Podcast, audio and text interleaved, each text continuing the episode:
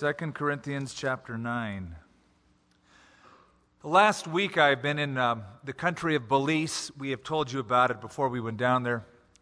We did a thing that we called Belize Navidad, play on words, kind of a Christmas program that we would mix with Operation Christmas Child, passing out thousands of the shoe boxes that were sent from people around the world and give them to different people. We were in charge of a bunch. Well, the problem is that the boxes to Belize didn't get through. They're in customs, the government's a little bit different, uh, slower.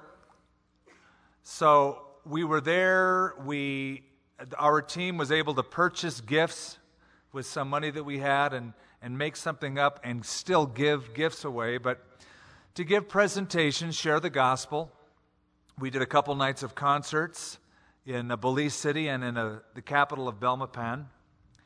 And uh, we did a pastor's conference. I thought since I had a few of my pastors down there, we've been on the radio in Belize for 10 years, and I didn't really think much about it, you know, what the radio show's doing, etc. So we thought, let's have a day pastor's conference. Well, we did. It was very well attended. Uh, so many came out who listened to the radio program every day. It is a lifeline, they said to them. But what's interesting is they said, this is a unique conference for two reasons. Number one, it's the largest we've ever had in this area. Even though it's remote, it's hard to get to. You have to cross a, a dangling Indiana Jones type footbridge over a river to get to it. It is the largest we've ever had, the largest attendance. But what makes this even more unique is it's absolutely free. You didn't charge for it. And I said, Well, what'd you expect? Said, Well, we've had pastors' conferences in the past where they've come and they've charged us for the conference. It's their time, it's what they do, etc. We're used to paying money to go to a pastor's conference. We're used to paying money to go to a concert. You guys provided this for us free. They were elated, but they couldn't believe it. They kept thinking, What's the catch? When are you going to take the offering? And we said, We're not here to take an offering, we're to offer ourselves to you. One of the statements that I made during the conference, they really liked in lieu of that. We talked about some of the distinctives of our fellowship, and we talked about finances. And I said, you know, the Bible has a lot to say about money. The Bible has a lot to say about our resources. The Bible has a lot to say about giving. But it doesn't talk about it as much as some preachers talk about it. Some preachers talk about it in every sermon, as if the Bible talks about it all the time. And they like that. That resonated with them. They love the idea that ministry could just be this open hearted freedom to give myself to another person out of love for Christ. The Smith family was proud of its heritage they sought to compile a family history that, that they could pass down to their children for generations to come, that they could find out their roots, find out what country they were from, talk about the immigration and the migration of, of all of the different family members. Well, they put this thing together, and there was only one real problem, and that is one of the uncles in the past had been executed in, in the electric chair and they didn't know how they were going to deal with that in the proud heritage and legacy they wanted to leave. Well, the historian that was compiling the family tree said, No problem. I'm good at twisting the phrase just right, and I can make Uncle George shine. Well, when he came to Uncle George in the family history, he spun it this way George Smith occupied a chair of applied electronics at a very important government institution. In fact, the historian went on to say, he was so attached to his position by the strongest of ties that when he died, it came as a real shock. He spun the phrase beautifully, but the fact of the matter is, Uncle George was electrocuted for a capital crime. No matter how you spin it, the truth is the truth. No matter how some preachers spin giving, how nice they doctor it up, or how much pressure they apply in their message, some still get the feeling I'm being manipulated, I'm being used. All they want is my money. I've discovered that this leaves a bad taste in the spiritual mouths of unbelievers. So much so, and you've heard it as well, that people say, oh, well, all they care about is money. They're going to ask for money. Whether it's a television program or a crusade or it's a church, they're going to bring it up and they're going to push for it. And that's why we have always sought to maintain a lower key instead of an emphasis. That's why we started in the Lakes Apartments, as some of you remember, maybe a couple of you who were back there. We used a Folgers coffee can, put a little slit in top, and made mention there's a Folgers coffee can if you decide you'd want to support this Bible study, the rent of the Lakes Apartment Clubhouse, the coffee that we're buying, etc. Feel free. And we left it at that. And when we moved from the Lakes Apartments into the theater, we needed more, so we got two coffee cans. And we, we moved to the next place and then into this place. Coffee cans just don't work, so we have these little wooden boxes called agape boxes.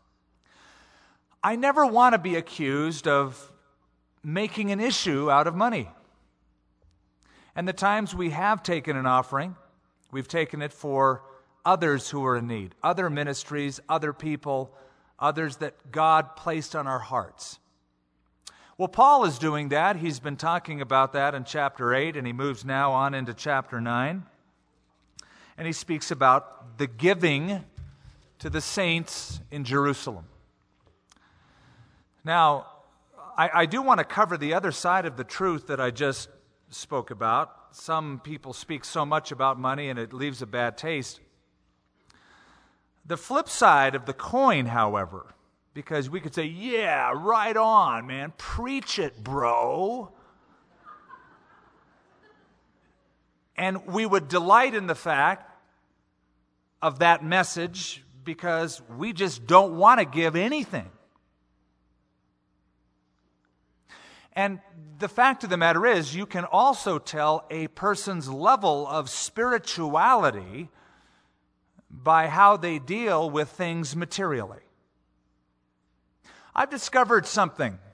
The most sensitive part of a person's anatomy is their pocketbook. You mess with that, you touch that, and you will invite the ire and the bitterness sometimes of a lot of folks who simply are stingy, are self centered are skeptical of anything and everything that they just refuse to give to anyone except themselves. They tithe to themselves. Jesus said, Where a man's treasure is, there will his heart be also. Thus, how we deal with our treasure is a good gauge, a benchmark of where our heart is spiritually. Well, Let's just jump into chapter 9. Now, concerning the ministering to the saints. It is superfluous for me to write to you, for I know your willingness about which I boast to the Macedonians that Achaia was ready a year ago, and your zeal has stirred up the majority. Yet I have sent the brethren, lest our boasting of you should be in vain in this respect, that, as I said, you may be ready lest if some Macedonians come with me and find you unprepared, we, not to mention you, should be ashamed of this confident boasting. Therefore, I thought it necessary to exhort the brethren to go to you ahead of time and to prepare your bountiful gift beforehand, which you had previously promised, that it may be ready as a matter of generosity and not as a grudging obligation. On Paul's third trip, his what we call missionary journey, where he traveled to the churches he established, and then he would cover a little bit of new territory. He established churches, he would go over to sort of reaffirm their founding, teach, encourage, uh, set in order things that were lacking, or commission others to do so. On his third missionary journey, uh, he took on a project. It was a financial project. He was taking an offering, and the offering wasn't for himself, as we said. It was for the church in Jerusalem, the mother church. That's what we called it last time in chapter 8. Uh, everything sprung out of Jerusalem. That was sort of the root. The Gentiles were the branches grafted in. But now the root, the, the mother church, the church in Jerusalem was suffering. The temple jobs were in jeopardy. People were unemployed. They had been persecuted. They were discouraged. They needed financial help. So Paul raised money from the branches to give back to the root, from the Gentile churches. Paul was sent out originally from Jerusalem, commissioned by that church. He founded this great set of churches through Asia Minor and through Macedonia and Achaia, that whole region. And he's taking an offering for two reasons A, to help the church in Jerusalem financially, and B, to prove to those in Jerusalem that he was not against Moses. He was not against the law. He was not against Judaism. He was accused of that. This would sort of disprove that whole notion because he's bringing money back into the city of Jerusalem, the Jewish capital. He's encouraging that whole system of Jewish believers financially. And hopefully that would put sort of an end to those rumors that were going around about Paul the Apostle. Well, the Corinthians, he mentions, were willing. And in chapter 8, he said, You were willing last year. A year ago, you told Titus, my buddy, my fellow minister, the one that I sent to you, you told him, you committed to him your willingness to get involved financially. You said, Titus, right on, man, include us in this project. We want to help. We're on board. Well, Paul is very gently, very tactfully, I would say, stirring them up, reminding them. You know, it's one thing to make a commitment, to make a pledge, it's another thing to follow through with that, like a golf swing. You keep your eye on the ball, you address the ball, that's what they call it, by coming down on it with a club. But the instructor will always tell you what is of utmost importance is that you follow through all the way with your swing and your body. It's the same in a tennis swing. It's the same in almost any sport, is that follow through. And so you've made a commitment a year ago, now it's time to follow through. Look in verse 1.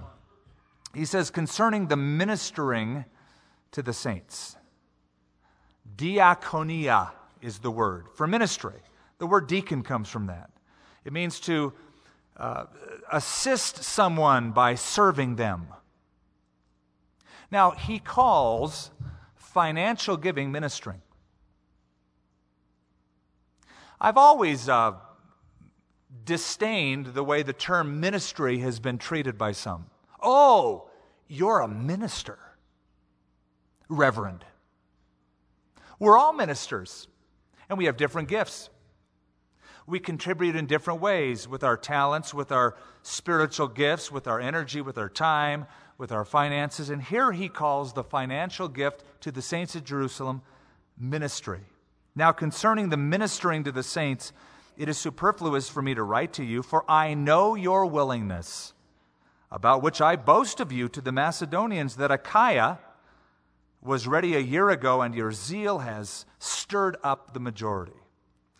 You're an example to others. I've been bragging about you, I've been telling others about you, boasting that Achaia, that's that southern region of Greece, including that lower part of the Peloponnesian Peninsula, and Corinth was right uh, at the crossroads between uh, the upper part and that lower peninsula, right there. That, that area of Achaia. You've been so willing to give, and I've been bragging about you to others. Yet, I have sent the brethren, lest our boasting of you should be in vain in this respect. That, as I said, you may be ready. Now, here was the idea Paul didn't want to go to Corinth, which was his plan, get there, and have this unfinished business of the offering. He didn't want to be there and take the offering personally. He wanted it to be done so he could just come and have the freedom to minister. So he was sending people in advance to take care of this stuff lest it became embarrassing.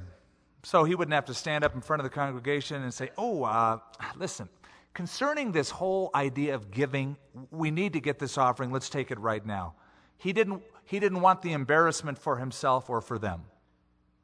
So, people were to collect it in advance, lest if some Macedonians come with me, those in the north, the people that I've been bragging to about you, find you unprepared, we, not to mention you, should be ashamed of all of this confident bragging or boasting that I've done. Therefore, I thought it necessary to exhort or to encourage the brethren to go ahead of time and to prepare, prepare your bountiful gift beforehand, which you had previously promised, that it might be ready as a matter of generosity and not as a grudging obligation. Why the delay? Why a year delay? Uh, we may just pass over this and think, okay, they promised it a year ago and it's taken them a year. Keep in mind that the Corinthian church was an immature church spiritually. And there were several marks of that. We've already discussed them in 1 Corinthians and part of 2 Corinthians. There was division in the church. Paul called it carnal. There was doctrinal problems over the resurrection. There was the misuse of spiritual gifts, tongue speaking and prophecy in the public assembly that caused real rifts in division. There were drunk at the communion table. There were all of these problems that marked it as an immature church. And part of the immaturity is seen in this area of giving. As I mentioned, you can tell a person. Uh, by what he does with his treasure. You can tell a level of spirituality. Take a tour of somebody's checkbook, and you'll notice the things that he or she spends money on, and those things say, This is what is important to me in my life. This is what I value. This is what I treasure. Where a man's treasure is, there will his heart be also. Same with the church. And so, is it generous or is it self centered? Are we individually generous or are we self consumed? I think I've told you before about that church way down south. Justin was mentioning Mississippi. It was probably somewhere around that area. And uh, down in the south, the preaching is wonderfully colorful, filled with metaphor and simile, and uh, uh, it, there's almost a sing song rhythm that goes with it. Well, in one sermon, the pastor was giving his three points this way. He said, This church needs to be like the lame man in the New Testament and get up and walk. He was speaking about the progress we need to make spiritually. And everybody was amening. Amen, said a few. Let it walk, preacher, let it walk. And people clap. Woo, they got into it. And Then he made his second point, and this church has to be like Elijah the prophet on his way to Mount Carmel. It's got to get up and run. And they got even more excited. Amen, brother. Let it run. Let it run. And then he made his third point, and, and this church needs to mount up with wings of eagles and fly and soar. And they started getting whipped up into a frenzy. Yeah, yeah, let it, let it fly, let it soar. Then he said, Now, if this church is going to fly, if it's going to soar, it's going to take money. And there was a dead pause. And somebody said, Let it walk, preacher, let it walk. well, Paul wanted them to fly, they wanted to walk. It's been a year. And Paul is very tactfully. And, and, and, that's something to notice about his approach. You know, he could have said, You stinking Corinthians. Man, you're, you're so out of whack when it comes to spiritual gifts, and you're out of whack when it comes to giving. He doesn't do that. He just said, You mentioned it a year ago, and it's time to give. It's time to do this thing. Let's get it taken care of. And, notice his wording. It's very important. Prepare, verse 5, your bountiful gift. Eulogion, that's the Greek word. Eulogion, blessing, benediction. I want this to be a blessing to them in Jerusalem and a blessing for you. And notice what goes with that that it might be as ready as a matter of generosity, the end of verse 5, and not as a grudging obligation. Paul did not want the Corinthians to feel that this offering he was taking was under pressure. They weren't to feel squeezed because of it, pressured because of it but to feel like I'm doing this out of love. I want this to be a blessing. I want to do it for the right reason. And Paul wanted them to do it for the right reason. That it would be not of a, of a, a pressured, a squeezed kind of a thing where you have to just take a sponge and squeeze that last drop of water out of it, but that it would be a bountiful gift from a generous heart. There are really four ways to give. Number one, you can give out of duty You have to do it. It's your Christian obligation. I grew up with that term. It's your Christian obligation. We called it our Sunday obligation. You had to go to church on Sunday. And you had to put something in the offering. Why? Well, because it's your duty. God doesn't want you to give because it's your duty. You give taxes every year because it's your duty. Nobody looks forward to tax time. Oh, I can't wait. April's coming up. All right. I get to pay the government. Hallelujah. You're a nut if you think that way. It's duty. It's commanded by Scripture, but it's not. You just got to do it. There's a second reason why you can give self satisfaction. Some people give to a cause because it makes them feel good. I don't know, but every time I do it, I, I just feel good inside. Well, that's better than the first motive self satisfaction, that, that, that feeling is of I'm contributing, I'm helping, I'm doing, and thus I feel good about myself is better than doing it out of duty, but it's not the highest motivation. Prestige is the third reason. I want to be known for something. I want to be known as a giver. And these people love to give, especially when others know they've given it. And they make a point of letting you know how much they've given and that they have given. They want to buttress or fortify their reputation of being generous. Prestige. And uh, many organizations play into this motivation of prestige and will promise if you give, we'll put a plaque up that will have your name on it or the name of your foundation that will honor you, bring the glory to you. The fourth reason to give is out of love. That's the highest motivation agape love. This um, is where you don't see it as an obligation, you see it as an opportunity. Focus isn't on yourself, it is genuinely on the other person and genuinely a love for God. I love you, I love God, and I want to do it for love. It is a freeing way to do things. And it is a blessing. It is more blessed, the Lord Jesus said, to give than it is to receive. That's the highest motivation, not a grudging obligation. Look at verse 8. Oh, excuse me, verse 6. But this I say he who sows sparingly will also reap sparingly. He who sows bountifully will reap bountifully. Now, he uses the analogy of a farmer. Put a little seed down, you get a little crop. Put a lot of seed down, you're going to get a lot of crop. It's basic farming technology. The more you put in the soil, the more you're going to get. That's a physical law. That's an agricultural truth. Everybody knew it. The, the idea is you blanket the ground with a healthy, bountiful supply of seed. Why? Because then the harvest comes and you're going to be set. That is also not only a physical law, but it's also a spiritual truth and a spiritual law. It is equally as binding as the physical law. Spiritual laws or spiritual truths are just as binding in their cause and effect as physical laws. I don't understand all physical laws. I don't understand electricity. I believe it. I've studied it. I don't know exactly if the electrons flow through the wire or around the wire. I don't know if uh, the electricity is and the electrons are particles or wavelength.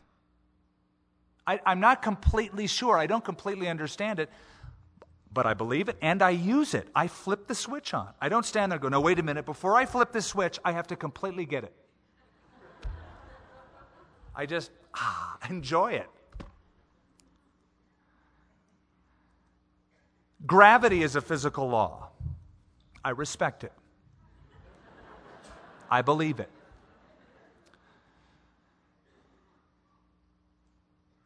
I don't completely understand the spiritual law of giving and receiving, but it is a spiritual law. Jesus said, Give and it will be given to you. In good measure, pressed down, shaken together, running over, will men give to your bosom.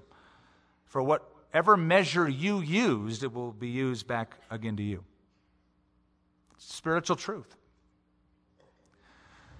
Proverbs 11 there is one who scatters, yet increases more.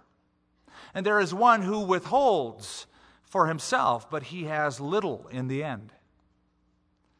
But the generous soul, says the proverb, will be made rich, and he who waters will himself be watered. Now, I, I don't completely understand that. In fact, the natural person would say, don't waste your money and give it to some spiritual cause. Don't waste your money and give it to the church. Don't waste your money and give it to missions. You can use it for important stuff. You don't want to scatter it, you don't want to get rid of it. You may want a DVD player, or you may want a new refrigerator, or you, you, you may want a new set of clothes. Of course, the Bible isn't against using finances for yourself or having finances. But here's that principle if you sow sparingly, you'll reap sparingly. If you sow bountifully, you're going to reap bountifully. When I was a, a boy, my, my parents had a garden. I told you that I'm not much of a gardener. My mom was pretty good at it. My dad was actually very good at it. Well, there was one little area that we were in charge of, the kids. It was the watermelon patch. And, and we put in a, few seeds. And uh, we didn't get very much we sowed sparingly and we reaped very sparingly. And so we decided that when we would eat the watermelon, we would have a seed spitting contest, the boys, the four boys in that area. Same area of the watermelon patch. We'd be out there eating it, break it open, eat it, and we'd see how far we could spit it. Well, now we started sowing bountifully through spitting our seeds on the ground. There were 10 and 20 and hundreds of these things. The next year and the year after that, we were reaping bountifully. The more you put in, the more you get out. Law of the harvest. So, verse 7, because of that, so let each one give as he purposes in his heart, not grudgingly nor of necessity, for God loves a cheerful giver. God is able to make all grace abound toward you that or uh, toward you always having all sufficiency in all things may have an abundance for every good work. As it is written, he has dispersed abroad, he has given to the poor, his righteousness remains forever. Verse 7 goes deeper into this whole thing of, of why we do what we do, why we give, how we minister, how we use our money. Motivation. Now, here the analogy breaks down the analogy of giving like sowing seed and reaping a harvest. It breaks down because when it comes to farming, motivation doesn't matter. You, don't, you can go out to a field and have a very bad motivation. You'd never come in from farming and say, I don't think anything's going to grow because I had an evil heart when I went to work today. Doesn't matter. As long as you meet all of the necessary conditions of soil and temperature and water, etc., fertilize that thing, the motivation doesn't matter. You can do it purely out of pride, purely out of financial gain, and you'll grow a harvest. But spiritually, it does matter. Spiritually, it does matter. You all know the principle when David was selected as one of the sons of Jesse to be the king. And the prophet came in, and God told him, God doesn't look at the outward appearance, God looks at the heart. God looks at the heart. And so that analogy breaks down. That's what he's kind of moving into a deeper level here in verse 7. So let each one give, and here's the motive, as he purposes in his heart not grudgingly or of necessity, for God loves a cheerful giver. You can give the wrong way and you can give the right way, and this verse tells you both ways. Here's the wrong way. First of all, grudgingly. Grudgingly, out of compulsion. Reluctantly. Oh, I don't really want to, but I will. Paul says, don't give that way. Not out of compulsion not grudgingly. One translation says, with pain. Have you ever heard, I have, somebody say, Now, brothers and sisters, you need to dig deep and give till it hurts. Paul's saying the opposite. It shouldn't hurt, not with pain. That's not to say there's no sacrifice involved. David, when he gave to God and bought the threshing floor of Araunah, he said, I'm not going to give God something that costs me nothing. There was still a sacrifice involved, there was still a cost involved, but it wasn't grudging. It didn't pain him to do it, it was willing. Not grudgingly, not out of compulsion, not reluctantly, not with pain. In fact, if you are, are thinking, man, I, I, need to give this, I haven't given in a while, I got to put this in the offering, but there's so many things I could do with this. I don't really want to do it. Keep it, hold on to it. I mean, I can imagine you give a couple hundred bucks to something, and then you're in heaven, and maybe you remind God, hey, God, where's that reward for, for that $200 I gave? God will say, Well, your griping wiped it out. you complained so often about that, and so many people heard you, you really got your reward because they acknowledged you. Don't do it grudgingly. How would you like it if somebody gave you a gift at Christmas grudgingly? I bought you a gift. You know, I, really don't want to give it to you, but I could take it anyway. Go ahead. It's my duty. And I feel so good about myself when I give you this gift. You'd say, Keep it, man. It's really neat. In fact, oh, could I have it back? I'd like it. You wouldn't want it. And Paul says God doesn't want it. Number two, the wrong way to give, nor of necessity. Let each one give as he purposes in his heart, not grudgingly, nor of necessity. Have you ever felt pressured to give? Have you ever heard hype that pressured you into give? If you don't give to this ministry this week, this month, we're going to fold, we're going to go under. And so you go, oh man, that's a load of guilt. And you know, pressure works, guilt works. It's a very, very useful motivation.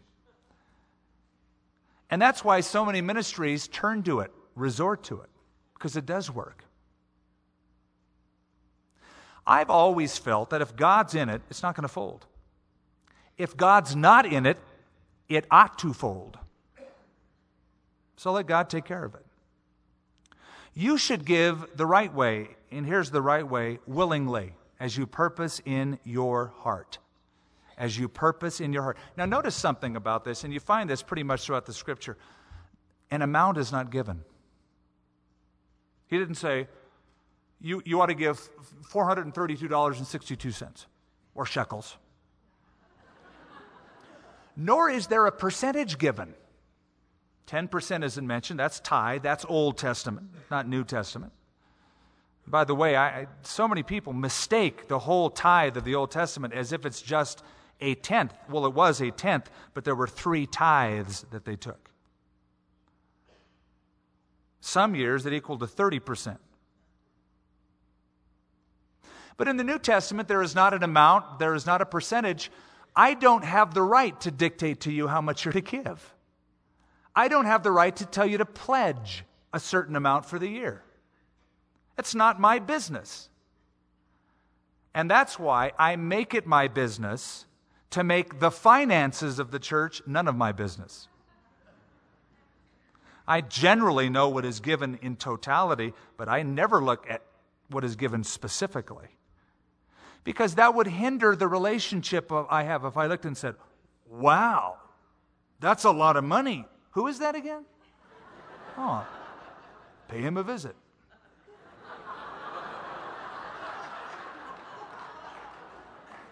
Or, that's all they give? Cheapskate. And then every time I meet you, I kind of look at you like, I don't want that. It's between you and God. So when you get a paycheck, you have your own little meeting with your heart. And, and you determine, you purpose in your heart. You pray about it willingly. I do that I have my own convictions, but I don't impose my convictions on anybody else. Some religious systems actually send out bills every month to the congregations because of the Old Testament tithe. Absolutely. But my wife and I, we've, we've purposed certain truths about what we will do with our money. What is the first check that we write? What is the second and the third and the fourth? And then whatever's, and people go, I have to give 10%. You know, that's sort of the magic number. And if that is your magic number, look at it in reverse. God lets you keep 90%. Because you know what? It's all His. 10% isn't His, 100% is His. But boy, He lets you keep a lot of it. So as you purpose in your heart, willingly. Then, secondly, cheerfully. Ooh, this is the hard part. Because the Greek word hilarion is hilarious. You are to give hilariously to the Lord. Have you ever met a hilarious giver? I've met a lot of hilarious receivers. but a true, hilarious, joyful, ah, it's an opportunity, man. Take it. God bless you. God loves, it doesn't mean God hates those who don't give with this motivation, but that is high on God's heart of, of special affection, you might say. God loves or God prefers a cheerful giver. And you know what? I have been more provoked in my giving by watching generous, joyful, hilarious givers than all of the guilt and manipulation that anybody can push on me. Just show me somebody who is genuinely generous, and that provokes me to good works. So that is the motivation. That's the wrong way to give and the right way to give, all in one verse. You're not to give grudgingly. You're not to give out of necessity because it's just a need only. But you're to give as you purpose in your heart, willingly, and you are to give joyfully. Uh, keep a marker here, if you would, and go to the Old Testament book of uh, Exodus, the 25th chapter. Exodus chapter 25. I'll tell you why I'm turning here, because we're, we're going to get a peek at the very first offering taken by God's people. And God commanded this. But I want you to know something. I want you to notice how it's done. And would to God that more churches and organizations and ministers would look at this as a precedent. Because this is God speaking. Exodus chapter 25. Then the Lord spoke to Moses, saying, Speak to the children of Israel that they bring me an offering.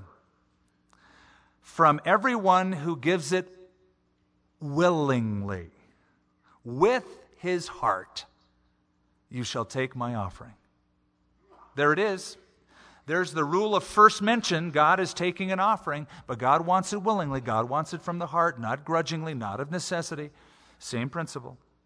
And this is the offering which you shall take from them gold, silver, bronze, blue, purple. This is for the building of the tabernacle. Verse 8, that I may dwell among them. Now turn over to chapter 35. Go 10 chapters to the right.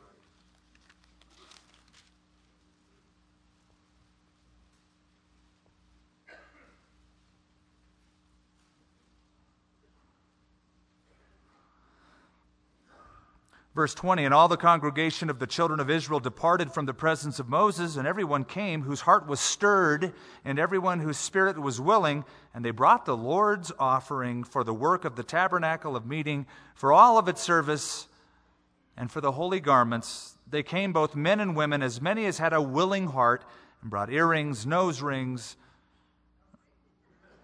That's what it says.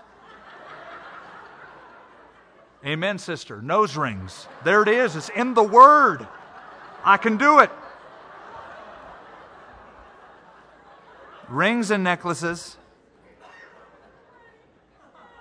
But they gave it to the Lord. All jewelry of gold, that is, every man who offered an offering of gold to the Lord. And then look over in chapter 36, verse 2. Then Moses called Bezaleel and Aholiab and every gifted artisan in whose heart the Lord had put wisdom, everyone whose heart was stirred, to come and do the work. And they received from Moses all the offering which the children of Israel had brought for the work of service, making the sanctuary. So they continued bringing to him freewill offerings every morning. All the craftsmen who were doing the work of the sanctuary came, each from the work he was doing, and they spoke to Moses, saying, The people bring much more than enough for the service of the work which the Lord commanded us to do. So Moses gave commandment. They caused it to be proclaimed throughout the camp, saying, Let neither man nor woman do any more work for the offering of the sanctuary. And the people were restrained from bringing. For the material they had was sufficient for all the work to be done. Their heart was so willing, it was so hilarious that Moses had to say, Stop giving. All of the work that God wanted to be done, and by the way, you ought to look sometime at an equivalent of what it would cost to rebuild the tabernacle, the sanctuary, the gold, the silver amounts. Unbelievable amounts of millions of dollars. Enough. Enough. That's what happens when you get willing people together when, when uh, one of the questions at this conference, and I get it everywhere now, wait a minute. If you don't make money an issue and you don't take a formal offering and you don't make pledge weekends a high priority, how do you get stuff done? How do those boxes that you speak about actually work? A willing heart, that's how. A willing heart. We believe that what the Lord provides, that's what we'll work with, that's what the Lord has given us and we're content with it, that that's what God has set before us. So, God doesn't want us to do it with a sad heart, grudgingly, with a mad heart of necessity, but with a glad heart, hilariously. And so all the work of the Lord was done. Now let's go back and finish off the chapter. Verse 8 God is able to make all grace abound toward you, that you always having all sufficiency in all things. Notice how many times that's used. That's a lot, all. May have an abundance for every good work. May see the word grace there? That is a synonym in verse 8 for financial resources. It's a beautiful way to put it. God is able, in your giving generously to the church of Jerusalem, God is able to bless you and give back. As you sow, you will reap much more. Now, it's not always material blessings. And by the way, our motivation should never be to get. Well, I'm doing this, I'm giving my seed faith offering so that I'll get more money. I'm giving five, so I'll get 10. I'm giving 200, so I'll get 2,000. No, that is not to be the motivation. That is seeing God as a stockbroker. I'm investing in God stocks. Uh, Jesus never said, when you pray, say, Our cashier who art in heaven. many times the blessings are better than material blessings. Ephesians chapter 1 God who has blessed us with every spiritual blessing in Christ Jesus in heavenly places. And he lists them, takes him a whole chapter, two chapters to list them. But his point is that God is able to provide for you, and he says, calls it grace. Everything that you need, God will provide. As you give, God will provide for you. God will take care of you. That's a principle. And it's a principle that unfortunately has been A, misunderstood, B, misused. I want you to turn somewhere else now to uh, Philippians chapter 4 for just a moment because you need and I need to be refreshed by this principle. Philippians chapter 4, the very uh, sort of middle of chapter 4, look at verse 15. Now, you Philippians know that in the beginning of the gospel, when I departed from Macedonia, no church shared with me concerning giving and receiving, but you only. You're the only guys that supported my ministry of evangelism. You did it. No other church did, you did. For even in Thessalonica, you did send aid once and again for my necessities. Not that I seek the gift, but I seek the fruit that abounds to your account. Indeed, I have all and abound. I am full, having received from Epaphroditus the things which were sent from you a sweet smelling aroma, an acceptable sacrifice, well pleasing to God. And my God shall supply all your need according to his riches and glory by Christ Jesus. Boy, has that verse been a comfort through the ages.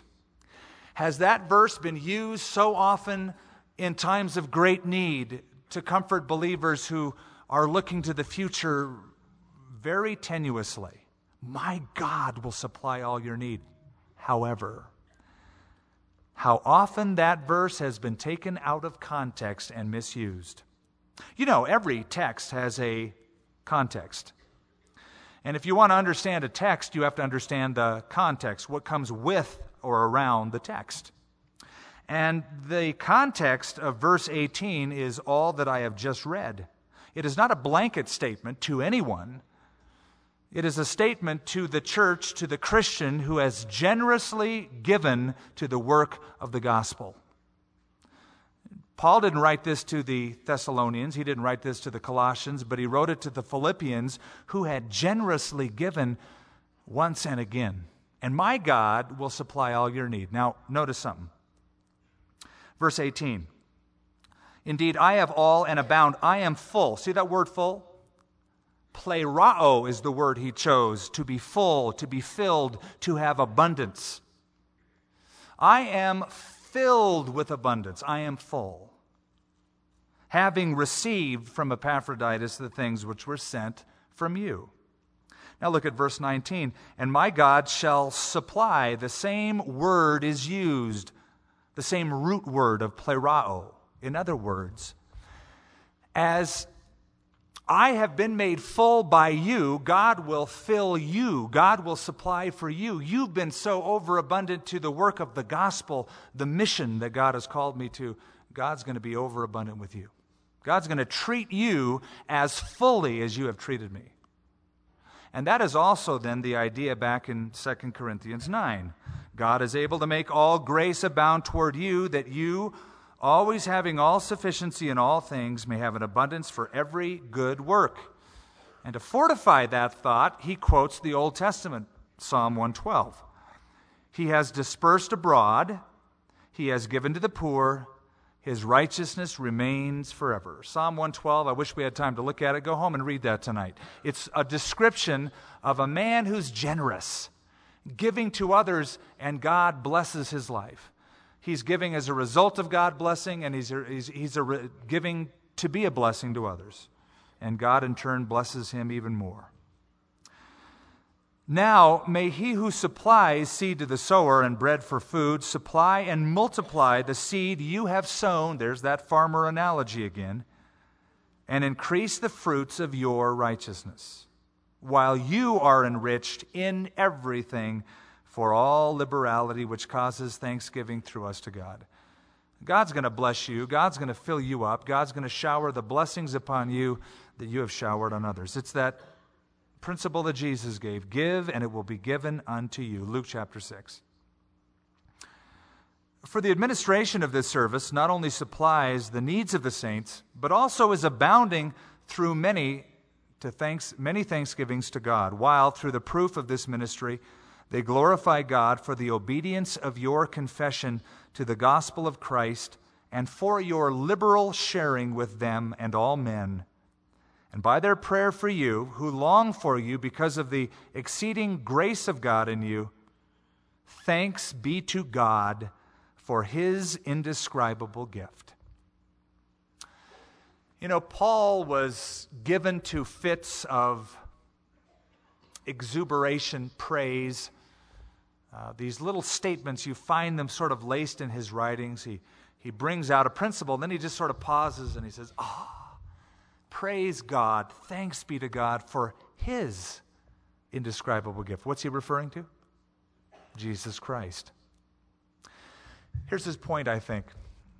You, Corinthians, have made a promise that you want to help your brothers and sisters in Jerusalem. Good, that's great. Let's do it now. Because God doesn't just talk about giving, God shows his love by giving. Giving is the language of love as seen by God, John 3:16, for God so loved the world that he gave his only begotten son. And that's what I think Paul is referring to when he says, Thanks be to God for his indescribable gift. Giving is the language of love. When we were down in Belize this last week, one evening we were eating Chinese food in a restaurant. We had uh, our group, part of our team. We had a couple of people who were helping us from the area. And a couple of those people were Belizean, they were Anglo Saxon, German Mennonite. They spoke fluent German in a Central American country. The name of their village was Spanish Lookout. They spoke fluent German. They came from a strict Mennonite background, but they've been listening to the radio show and they just fell in love with Bible teaching. And they kept staring at me and my son Nathan. They kept looking at us. And the next day at breakfast, And uh, they told one of our team why they were doing it. They said, In our community, the way fathers raise their sons is to be distant with their son, to never show real intimacy or affection. It's just the way that we've been raised that I show my love by just providing for you.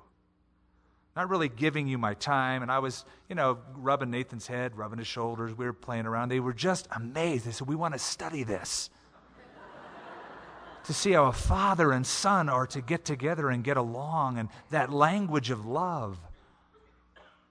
The Father gave the ultimate language of love. He gave His Son. He showered us, the world, with the ultimate gift. And so, because God has been so generous to us, it should flow from us. The analogy of this I always give in Israel when we take a tour, because you can see it in one day. We start at the Sea of Galilee one day and we go down to the Dead Sea on the same day. It's the only two bodies of water inside the single country of Israel. It's two bodies of water supplied by the same river, Jordan. But one of those bodies of water, the Sea of Galilee, is filled with life. Children play around it, you can fish on it, uh, farms are built around it. It's living. The Dead Sea as implied by its name, is dead. You don't see much activity around it. You don't see lots of children playing at 1,300 feet below sea level in 140 degree heat. You just don't see that. It's not a place where you go fishing. It's dead. The reason isn't the f- source of water, it's the flow of water. The Sea of Galilee has an inlet and an outlet. It takes in the Jordan River and then it takes it out. Every drop that comes in goes out. The Dead Sea has only an inlet, no outlet. It takes it in, it's evaporated by the sun, minerals are deposited at its depth and on its shores, but it is dead because it only takes in, it never gives out. It's a parable of Christianity. You want to be filled with life? All the blessings God gives to you, start dispersing them hilariously. Woohoo! All right. That's hilarious. You'll be filled with life. Thanks be to God for his indescribable gift. By the way, did you know that giving is the only thing in the Bible God commands you to test him with? You know, the Bible says you shall not test the Lord your God. You won't tempt him. Jesus made that point with Lucifer when he tried to say, hey, throw yourself down. Hey, make these stones become bread. Jesus said, as it is written, you will not test the Lord your God. But there is one area God commands you to test him in, Malachi chapter 3. It's the area of giving, tithes and offerings, it's called in Malachi. Test me and see in this.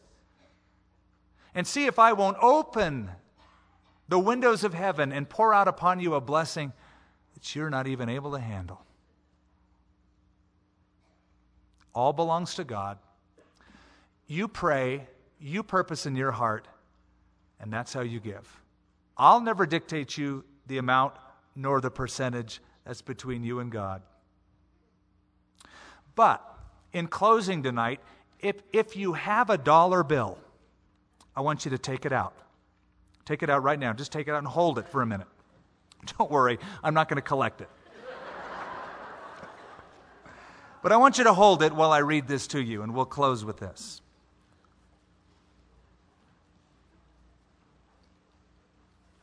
You're thinking, he's never done this before.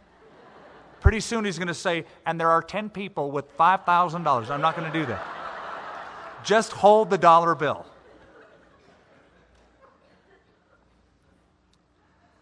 If the, if the dollar bill that you hold in your hand could speak, it might say something like this You hold me in your hand and you call me yours. Yet, may I not as well call you mine? See how easily I rule you? To gain me, you would all but die. I am invaluable as rain, essential as water. Without me, men and institutions would die. Yet I do not hold the power of life for them. I am futile without the stamp of your desire. I go nowhere unless you send me. I keep strange company. For me, men mock, love, scorn, yet I am appointed to the service of the saints to give education to the growing mind and food to the starving bodies of the poor. My power is terrific. Handle me carefully and wisely, lest you become my servant rather than I yours.